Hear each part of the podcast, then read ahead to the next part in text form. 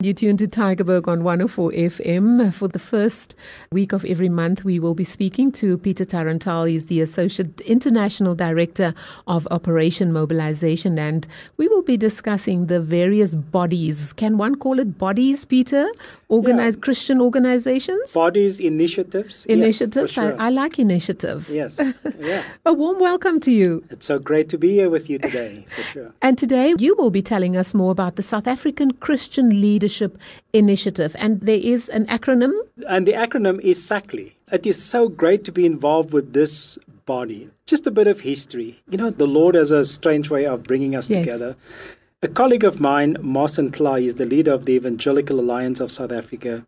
The two of us were driving a few years ago in 2012 in October in Limpopo, and a friend of ours called us to ask us, Have you seen what was happening with uh, Marikana and some of the other issues facing South Africa? And then we said, Yes, there are so many things that are of great concern to us. And maybe it is time for us just to get a group of friends together to ask, What are you seeing? What is the Lord saying to us?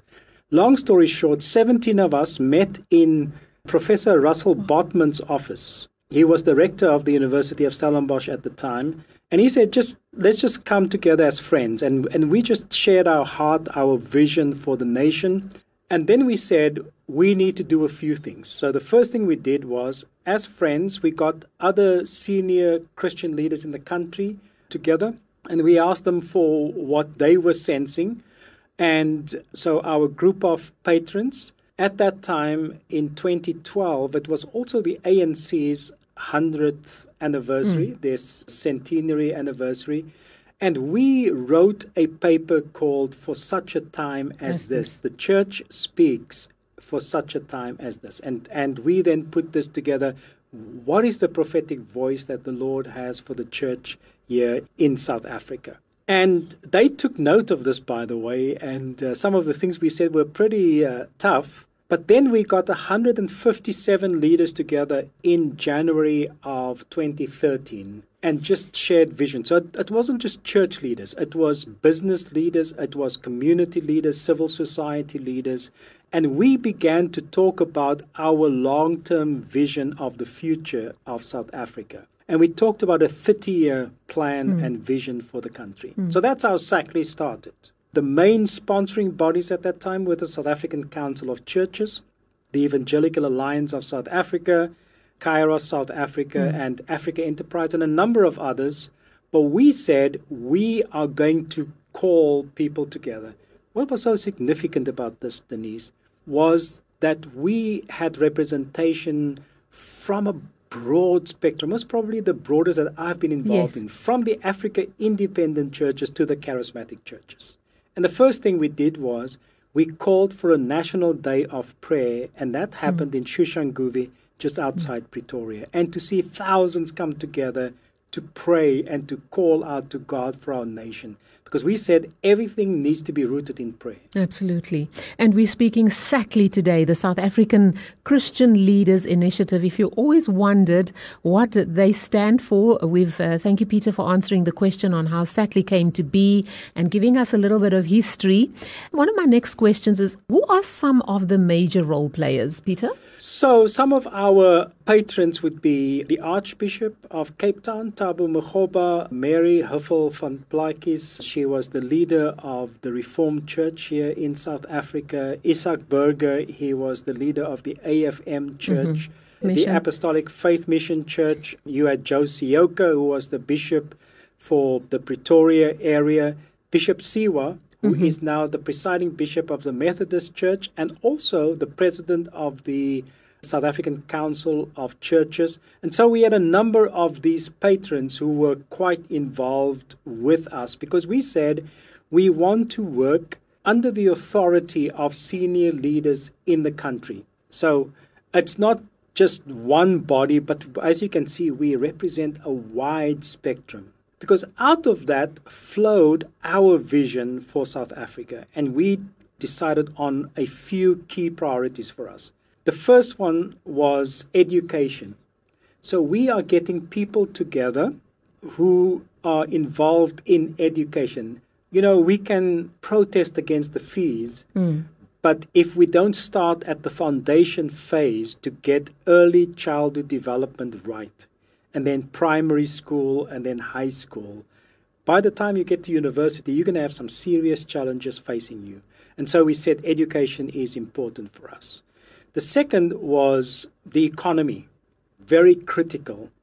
And so SACLI entered into a partnership with GIBS, the Gordon Institute for Business Science, and they are the business school of the Pretoria uh, University, mm-hmm. and they are in Sandton, in the heart of Sandton. And we then went into this partnership and we called this coalition SEFSA, Securing the Economic Future of South Africa. So it's a forum where business people come together, labor leaders come together, and government leaders come together. And one of the key things on our agenda is how do you grow the economy from 0.2% to 6%? Mm. We need to create jobs in this country. Otherwise, we will face social upheavals like we've never seen before. You know, when people don't have a work and they become desperate because they don't have food, what do they do?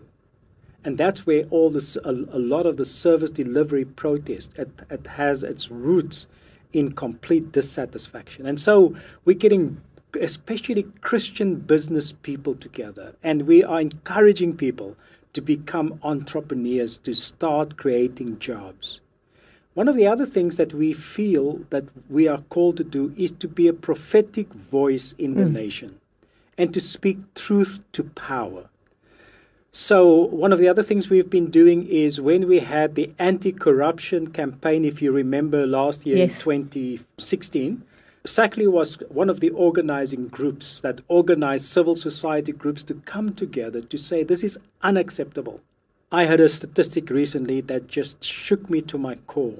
There are 645 billion rand sitting in our financial institutions ready to be used for, for investing and for creating jobs but some of the people whose money that is, they have said we will not do this until we can deal with corruption because mm. it's just going to line the pocket that's of some. That's really people. yeah. Is it, in your opinion, is that good or is that tragic? It's tragic. Yeah, it is absolutely tragic because the money should be put to work, mm. and they want the money to be put to work, but we need to create conditions that are conducive for investment and if, you know, there's so much corruption, it's almost become endemic.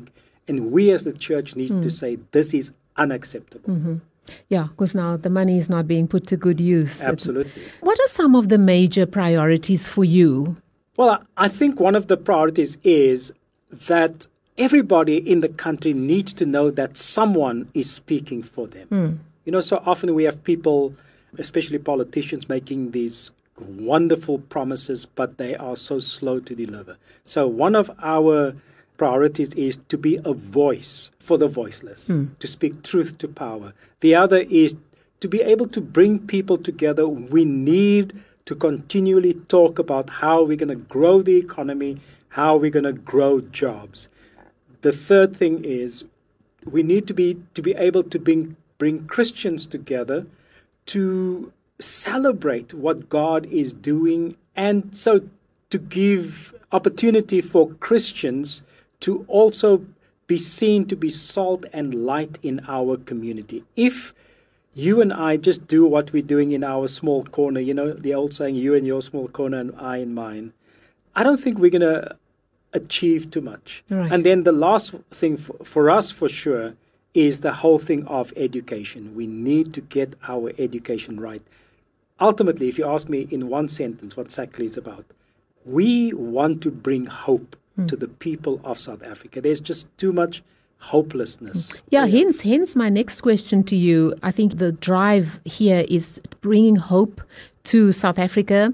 Are there challenges that SACLI is currently experiencing and how are you overcoming those? Well, we have some major challenges. I mean, just often to sit with government and these different bodies in the same room and negotiate. And you can just see that there are some wonderful people. Let me just say this. Civil servants, but then there are others, it's all about them and how can I benefit. And so to be courageous and to stand for what is right and just, that is a major challenge for us. But we want to remain faithful and we want to say, God, here we are, use hmm. us. Time for us to wrap up. The last time we spoke to you, it was about the Wes-Kaapse Ekumeniese Netwerk. Today, it's on the South African Christian Leaders Initiative. What's the difference between the two? Well, the Western Cape Ecumenical Network is really localized here in the Western Cape. And you will see in this network, SACLI is one of the partners mm. in hmm. there because SACLI, of course, is a national body. Mm. And so we operate nationally, but we are also here in the Western Cape. And so we want to be involved in matters that pertain to the Western Cape. Thank you, Peter, for not forgetting us that we are included in as Absolutely. the Western Cape into a national forum such as the South African Christian Leadership Initiative. We hope to speak to you soon. Thank you. Thank you so much, Denise. Great being here.